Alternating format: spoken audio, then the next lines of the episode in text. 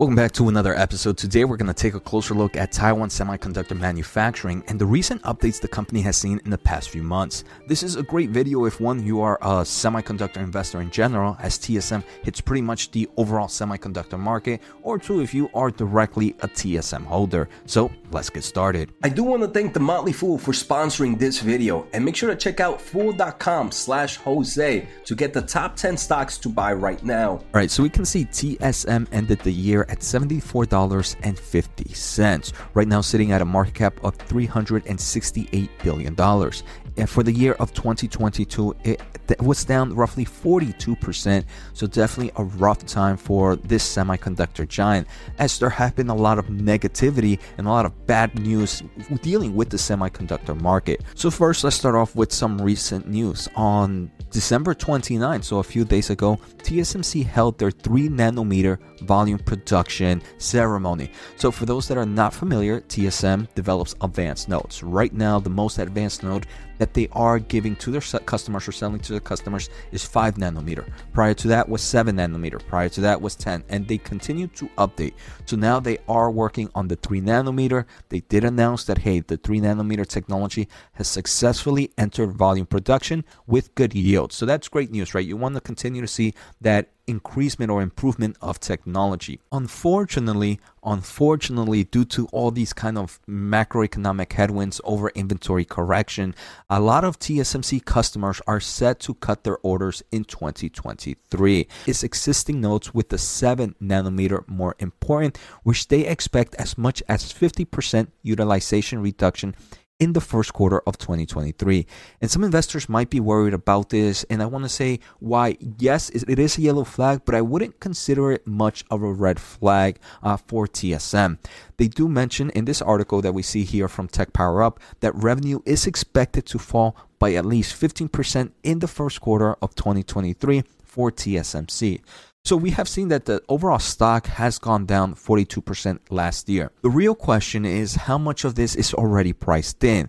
If they do see a revenue drop this upcoming quarter, will the stock price drop even more or is this something that the market is already expecting? Let me know in the comments below. And if you are enjoying the episode so far, make sure to hit the thumbs up as it does help me grow my overall audience. If you want to support a little bit more, make sure to subscribe using my link at fool.com slash Jose. Finally, if you are a semiconductor investor, you are going to enjoy my weekly podcast that's on the new channel. The link is down on the pinned comment, or you can click above. We should be hitting 300 subs really soon, and I really, really appreciate all the support. So, like I mentioned earlier, based on these reports, it says that the 7 nanometer might see as much as a 50% utilization reduction in the first quarter of 2023. And let me just say why definitely a yellow flag, but something I really wouldn't worry too too much about. So here we can see this is the first quarter of 2020 in forms of revenue, and we can see before the 7 nanometer and the 16 nanometer were roughly 50% of total revenue. But as the company continues to develop, you start to see le- less kind of dependency of older generation nodes and you start to see more dependency on the newer generation nodes. So here we have now the 7 nanometer and the 5 nanometer represent over 50% of total revenue. So what I do believe it's going to happen obviously they're seeing a reduction in order so it's not going to be a one-to-one transaction but a lot of the 7 nanometer people are going to start either moving to 5 nanometers or 3 nanometers so that kind of volume um, or revenue from certain segments is going to start moving on.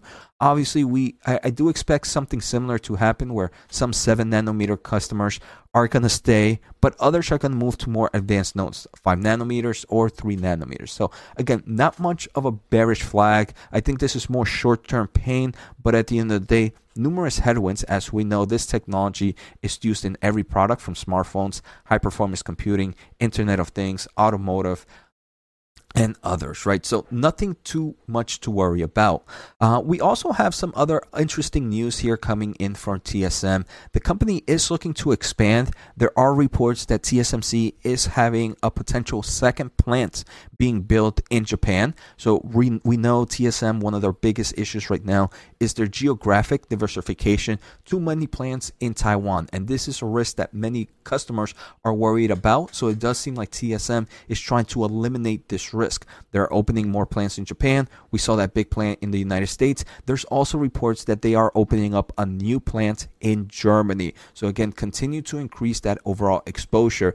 Each plant, though, is not always going to be for advanced node. They do mention that this kind of Germany plant will be mainly used for the automobile industry, which uses 28 to 22 nanometer. Again, even though it's not advanced, it's also a great move because those kind of customers are always important. We can see here in third quarter of 2020, um, the 28 nanometers still roughly 10% of total revenue.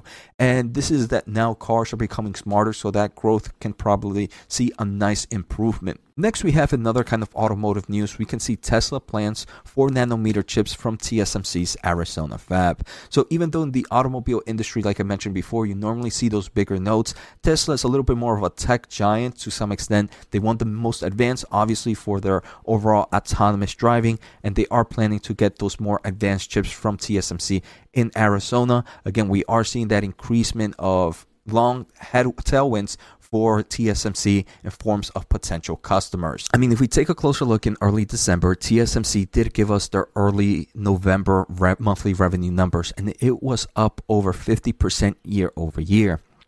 Again, I this is a company that shares their monthly numbers. I do want to see how things continue to change. They are going to release their December numbers in the uh, I want to say next week. They usually release it around the 10th or the 12th. Uh, so then that's when we're going to see December numbers, and I want to see if we're going to see that year over year increase or decrease. Um, I don't expect Um, I, I, I don't know what to expect there, right? We are seeing reports that we mentioned earlier that TSMC customers are seeing a bit of a loss, but but I do expect that's going to be more coming in for the January month, maybe not so much for the month of December. So even if December comes out looking pretty good, I don't believe we should kind of consider it a green flag for TSMC. Again, even though we are seeing a lot of pain for this company, I believe most of this is short term pain, not long term lived. Final announcement I have here is TSMC announces update for their Arizona plant. Like I mentioned earlier, they are expanding internationally and they are expecting to build another fab um, here in Arizona. And this is going to be roughly a $40 billion investment. So I do believe TSM is doing great by continuing to evolve and continue to expand and eliminating that geopolitical risk. I think it's moving a lot faster than expected. I am a TSMC shareholder, but roughly, if I want to enter into TSMC, I do it through ETFs instead. Um, not main reason right there. I do believe um, it has a nice dividend, but I like to get that exposure of the overall semiconductor market right now because I do believe there's huge, huge growth potential here. So I hope you guys enjoyed today's episode. Take care, have a good day, and see you next time.